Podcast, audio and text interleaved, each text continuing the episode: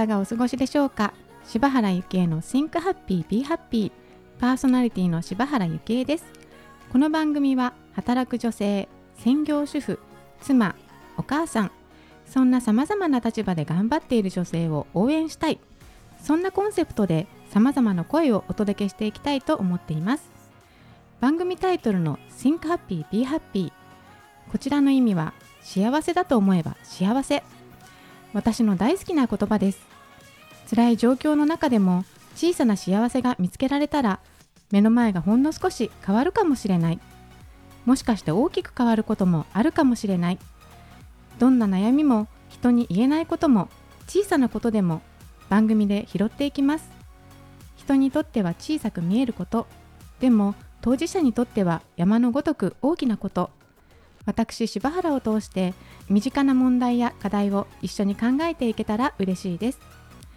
それでは第14回、えー、本日のゲストのご紹介をさせていただきます、えー、ヘアメイクアーティストの長谷川ゆりさんです。長谷川さんよろしくお願いいたします。こんにちは。よろしくお願いします。はい。えーと、とでは長谷川さん簡単に自己紹介よろしくお願いします。はい。ヘアメイクと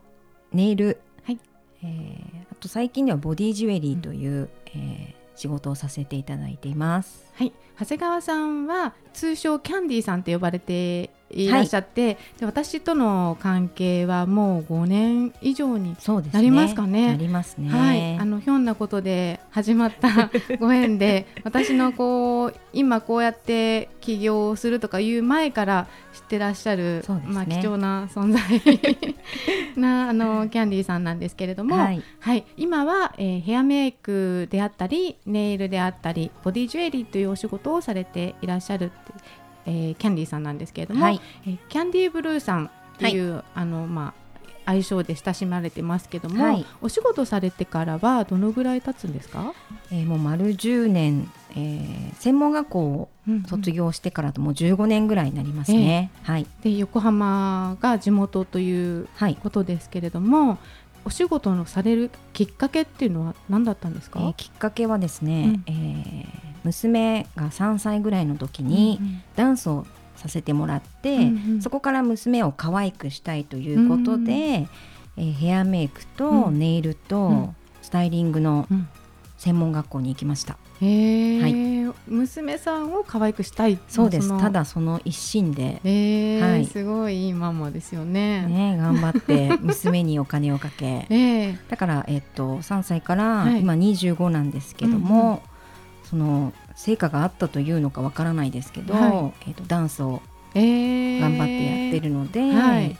まあ、最近はないですけど、うん、小さい時は洋服をリメイクしたり、うん、もう髪の毛を、うん、あのコンローにしてあげたり、え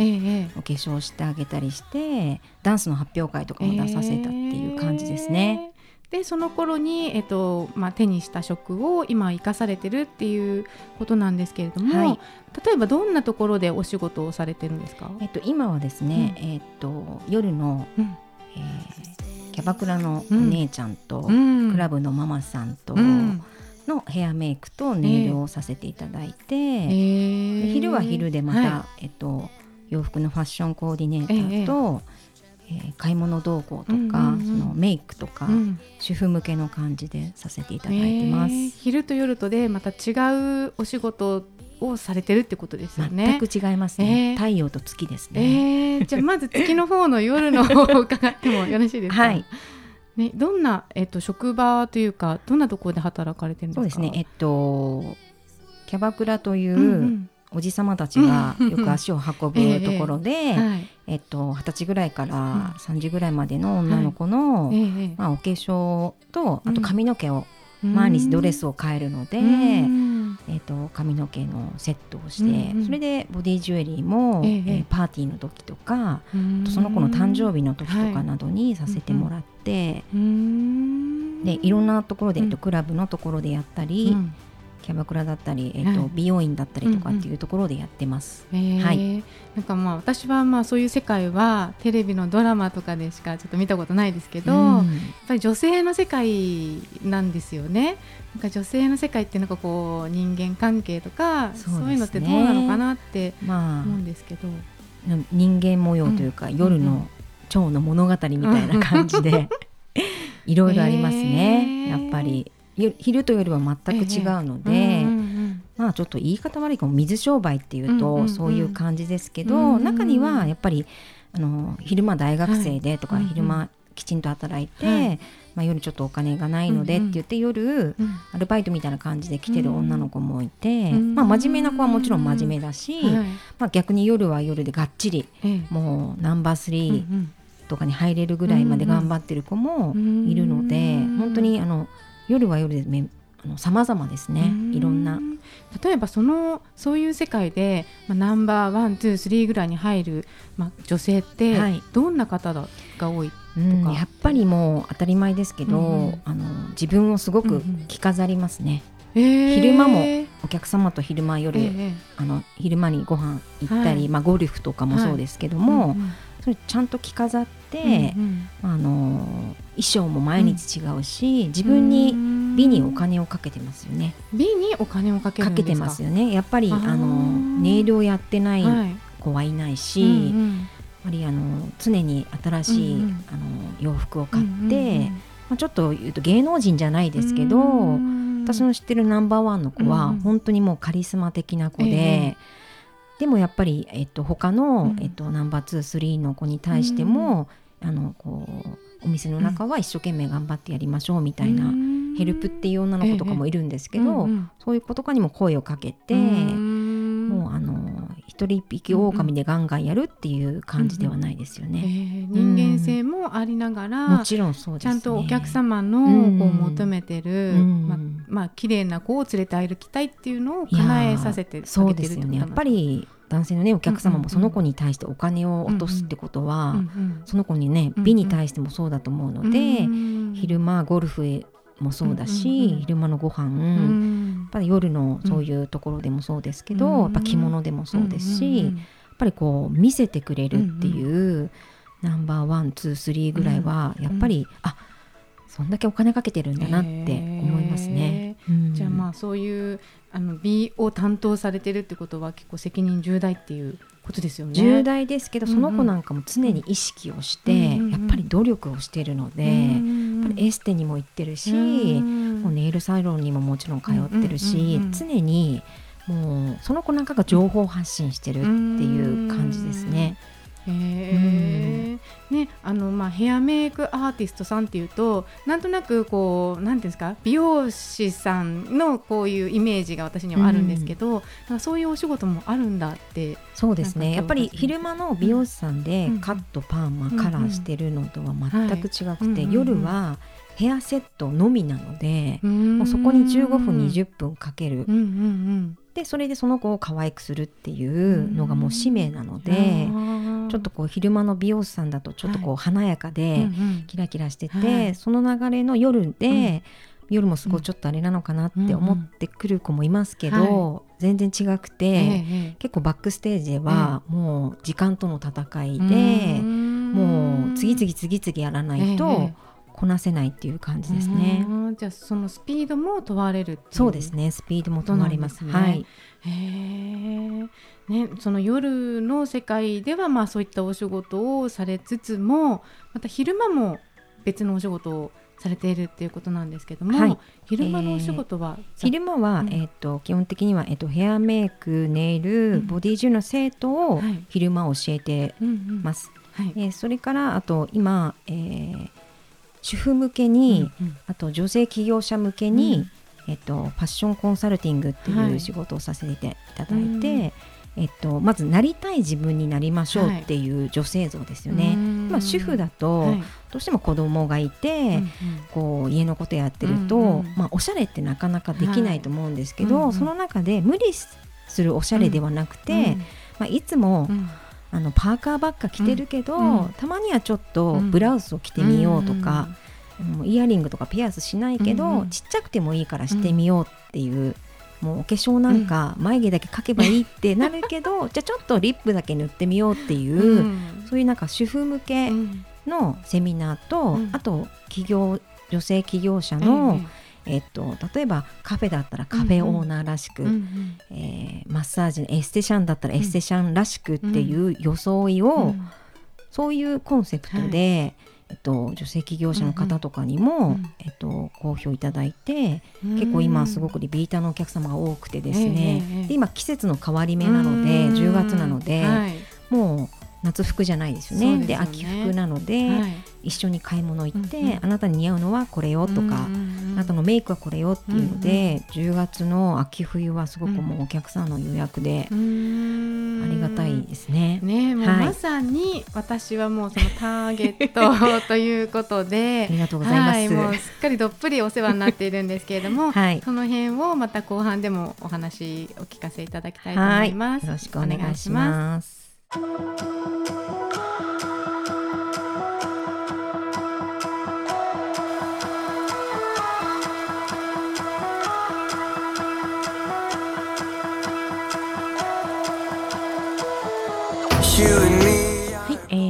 前半ではですね私が講師ともにお世話になっているキャンディーさんの夜のお仕事についてお伺いしたんですけれども昼のお仕事、えーとま主婦層であったり女性起業家さん向けの、えファッションコンサルのお仕事をされているということでそのちょっとお伝えしたんですけども私も実はそのマッサージセラピストになりたいって言った時にもうキャンディーさんからの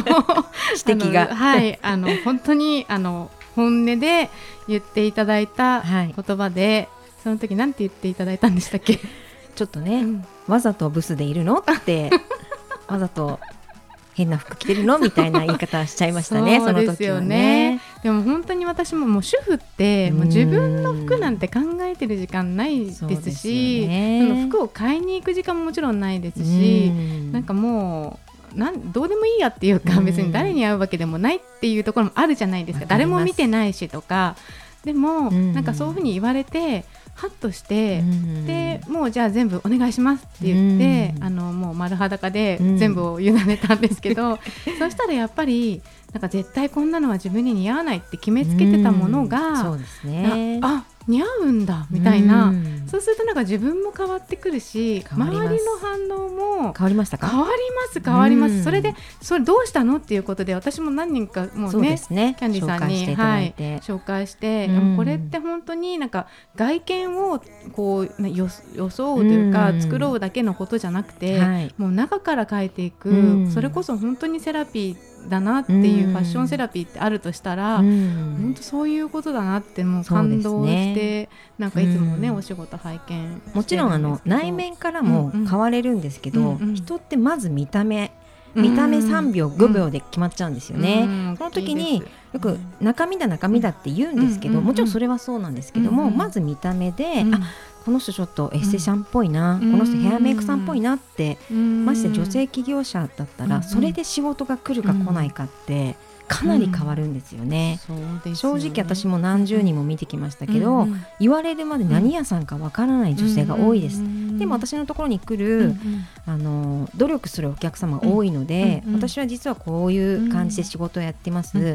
ゃあカフェはカフェオーナーらしく、エステシャンはエステシャンらしく、私は陶芸家なんですよっていうお客様もいて、そうしたらやっぱりあの陶芸家だったら、チャラチャラキラキラしたらおかしいですよね、やっぱりそしたらその人の、えっと、瞳の色、髪質肌質を見て、この人の洋服がちょっとロングスカートが似合うんじゃないか、この人は逆にパンツが似合うんじゃないかっていうのを、私のちょっとキャンディーメソッドっていうのがありましてすごいですよそれをちょっとあの他にない、ちょっと毒舌なんですけども、はい、ですけど私はちょっとそのうん、その人が素敵になるんだったら本当のことしか言いません、うんうん、似合わないのに、うんうん、似合う服と似合う色って違うんですよね。うん。ね、ほとんどの人がそこを間違えてて、うん、メイクも、もう鼻も目も口もついてるんだったら、バランスを整えるだけで、みんな可愛く綺麗になれるんですよね。だ使ってるものも多分10年前と同じもの 何年か前かと同じコスメを使ってると思うんですよ。そうじゃなくてちょっと変えるだけで、そんなにこう固く考えずに変えるだけで、洋服もメイクも変わると、本当にちょっとオーバーに言うと人生が変わるというか、うん、でもうみんなを綺麗もともと綺麗でそういう素材があるのに、わざとそうしてるのかわからないからそうしてるんだと思うんですけど、そういう意味で本当にあの綺麗にしてあげたいです、綺麗にしてあげて喜んでもらえた顔を見ると、あ本当にやってよかったなって、もう心の底から思って、私の方がちょっとお客様にガツガツしちゃうんですけど、次はもっともっと綺麗になりもっともっとステージアップしようって言って、まあ、中でも、あのリピーターのお客様は何度も、あのこの毒舌を聞きたいのか、リピートしてくれるので、すごくありがたいですね。でもなんかねそう私もそうですけど毒舌とそのなんて本音ってなんか紙一重じゃないですか。でお洋服屋さんとかで「本当お客様お似合いです」って言われて買っちゃったものなんて キャンディー先生にほとんどもうボツボツ却下でも本当に本当断捨離したんですから、ね。うん、そうなんです、ね。はい、でも本当にそこでちゃんと、あの買うか買わないかの時に言ってくれてたらどれだけ無駄じゃなかったかとかね。ねお店の人は、ほら売り上げを落として、ね、この人似合う似合わなくても売るのがショップの人なので、でもまたそれを逆に、あの似合わないのを、まあ、私みたいなところに来てくれたら、それはそれでももちろんすごく嬉しいし、逆に、これ似合わないんだけど、この服が着たいっていうお客様もいるんですよね、好きで。そうしたら私はやっぱりアクセサリーだったり髪型だったりメイクだったりしてお客様がどうしてもその服を着たいって言ったら似合うようにあのまたそこはそこでスタイリングっていうのはしているので。あの絶対何が何でもっていうことはなく、ほとんどの女性の方は多分、いれあの似合う色を知らない、似合うメイクの仕方を知らないだけで、それを知ったら、本当にこうオーバーに言うとちょっと生まれ変わるじゃないですけど、周りは絶対、可愛くなった綺麗になったっていう方って多いと思うんですよね。ねだそれをもっともっと知ってもらいたいために、私はめちゃめちゃ発信をしています。本当にもうここれからもお世話になります。で今ちょうど右手に、はい、あのキラキラキラキラ目にチカチカ入ってくるんですけど、はい、これがボディジュエリーですよね。そうですね。はい、ボディジュエリーってあんまりこうご存知ない方もいらっしゃるかもしれないんですけど、一般的にどういうふうにお伝えしてるんですか？やっぱり、えっと、イベントが多いんですけども、うんうん、ボディジュエリーっていうよりもフェイスペイントとか、ボディペイント。で、まあ、今月はもうハロウィンなので、はいうん。うん、ハロウィンの時に顔に描いたり、うんうん、えー、手に描いたり、うんうん、もちろん体のいろんなところに描いてコスプレをしたり、うんうん、そういうあのモチーフをボディジュエリーでちょっと協力させていただいて、はいでまあ夏の海の家でもそうです夏祭りでもそうですし、うんうん、そういうスポーツイベントとか、うんうん、まあ、今ラグビーをやってるので、うん、そういうなんかお祭り的なフェスみたいな感じで、ボディジュエリーっていうのすごくあのいろんなところでイベントさせてもらって。あの勝手に一人で流行ってると思ってるんですけど まだまだ全然知らない方は多いので、はい、いろんなこうところにちょっと入って、うん。うんはいやっていきたいなと思ってます。えー、ね、私もな何何がきっかけだったってボディジュエリーを教わったのがきっかけなんで、キャンディーさんと知り合ったのが、はい、ね、で私もこれでももうねあのお仕事にしたいとか思いながら えっと習いました。はい、でまあねあのイベントにも一回呼んでいただいて、うんうん、あのちっちゃいちびっこにあのペイントしたりとかもしてすごい楽しかったんですけど、はい、でもまあビジネスにつながったかといったら、うん、うんっていうところで、うん、なんか私とキャンディーさんの明らかな違いはなんか習ったりこう習得した資格をビジネスにつなげられてるかつなげられてないかがもう歴然としてるんですけど、ね、まあそのでも私みたいな人って世の中多いと思うんですよ、はい、だって今お稽古とか流行ってるし、ん。なんか資格のために頑張ってる主婦の人もいっぱいいると思うんですけど、じゃあ実際それでビジネスやってるのかって言ったらもう私だってまだね言えないぐらいなんですけど、でもそのキャンディーさんが全部それをお金に変えていくみたいな、そのなんかなハングリー精神っていうか、うん、そのお金に変えるコツっていうのはあるんですか、まあ、コツというよりも、うん、まあもう精神が違いますよね。あの女性起業家の方もおうちサロンとか、まあ、多いじゃないですか、うんうん、多分そのディプロマを取得する何か資格、通ってる自分が好き、まあ、趣味としてやってる方って多いと思うんですけど、でも私は習ったからにはそれを絶対お金に変えたいっていう、もう本当ただそのハングリー精神の銭ゲバ魂でやってきたので、必ずもうあのヘアメイクで50万あの、うんうん、取得したって言ったらもう50万の元を取る、うんうん、ボディジェリーでもイベントにどんどんどんどん発信していって、うん、生徒を募集して、うん、そこでスクール料金っていうのがかかるので、そういうところでもそうですけどでやっぱりこう経営者の方々のそういう経営塾みたいなところに行って、勉強して、やっぱりあの他とやらないことをやらないと、いつまでも、そのワンステージアップっていうところにはいけないので、うん、だからとにかくもう基本的にはもうどうやったらお金を稼げるんだろうっていうところから入ります。うん、うん、このヘアメイク、ボディジー好きですけど、うんうん、でもイコールこれはお金を稼ぐきっかけのもので、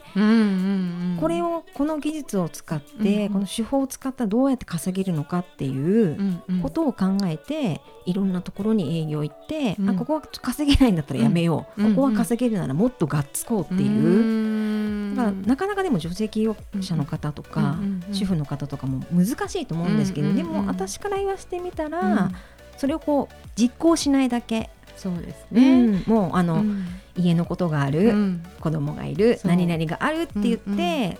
一番やりたいのにやらないで後回しにするんだったら、まずそんなものを取得しなくてもいいのにって思っちゃうんですけどで、ね,、も、せっかく取得したんだったら、それを好きなことを仕事にしてお金にするってすごく大変なんですけど、うんうん、でもお金になった時の喜びっていうのは自分にしかわからないし、うん。うん、あこれで稼げたんだだってもっと稼ごうって思う、うんうん、うん、そういう気持ちでやらないと継続はできないです。そうですよね、うん、まあそうやってやっぱ稼ぎ稼ぎたいって思ってる人もいっぱいいると思うんですよ、はい、でもその一歩が踏み出せない人ね、そういう人にキャンディーさんから、うん、なんて喝を入れていただけますそうです。とにかく、えっと、何かやりたいことを1個でも見つけたとしたら、うんうん、それに対しての行動をしないと、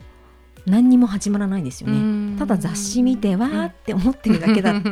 何も始まとにかく行動する、うんうん、そこのお試しに行ってみる、うんうん、それは良くても悪くても行かないことには、うんうん、経験ができないので、うん、まず自分が動いて、必ず経験するっていうことをお伝えしたいですね。ね、はい、はい。夢は夢で終わっちゃうのは、多分行動しないから終わっちゃうと思うんですけども、もう動いて、はい、頑張るとこ間違えずに。そうですね、はい、頑張るところですよね。はい、はい、えーと、そんなキャンディーさんなんですけども、告知などありましたらここの場でお伝えいただければなと思うんですはいえー、常にもう一年中募集してるんですけども、うん、えー、ヘアメイク、はい、えー、ネイル、うん、で特に今はボディジュエリーっていうので、はい、えっと、生徒を募集しています、うん、えっとまあ、生徒だけじゃなくて、まあ、ちょっと一回だけ習ってみたいなっていうのでも構わないので、あの体験、実際に自分が、あこれをやったらすごく綺麗になるとかっていうので構わないので、えっとお試しでも大丈夫なので、はい、どんな方が希望とかありますでも全然それはもう二十歳からもう上は私と同じぐらいまでで全然構わないので、ええ、きっかけなので、うんうん、あのお気軽にそうですね、はい、問い合わせをしてください、ね、私みたいにちょっと自分変えたいっていう人でもいいかもしれないですよね。はい、はい、でキャンディーさんはと SNS なんか、えー、インスタだったり、はい、フェイスブックはされてますか、全部やってまして、はい、えっと、検索するのは全部キャンディーブルーで検索すると、はい、えっと、ヘアメイクだったりボディジュエリーだったり、はい、美活だったり、それ全部出ますので、はい。キャンディーブルーで、その後にボディジュエリーとかヘアメイクで検索すると、ホームページが出てきます。はい、じゃ気になった方はキャンディーブルーで検索していただければと思います。はい、では今日はキャンディーさん貴重なお話をありがとうございました。ありがとうございました。はい、あっという間にエンディングの時間となりました。柴原幸恵の Think Happy Be Happy この番組は毎月1日と15日に配信してまいります。ぜひお楽しみに聞いていただけたらと思います。また番組へのご意見、ご感想もお待ちしています。info アットマーク言葉リスタ .com 言葉リスタは KOTOBARISTA こちらまでお寄せください。それではまた次回お会いしましょう。柴原幸恵でした。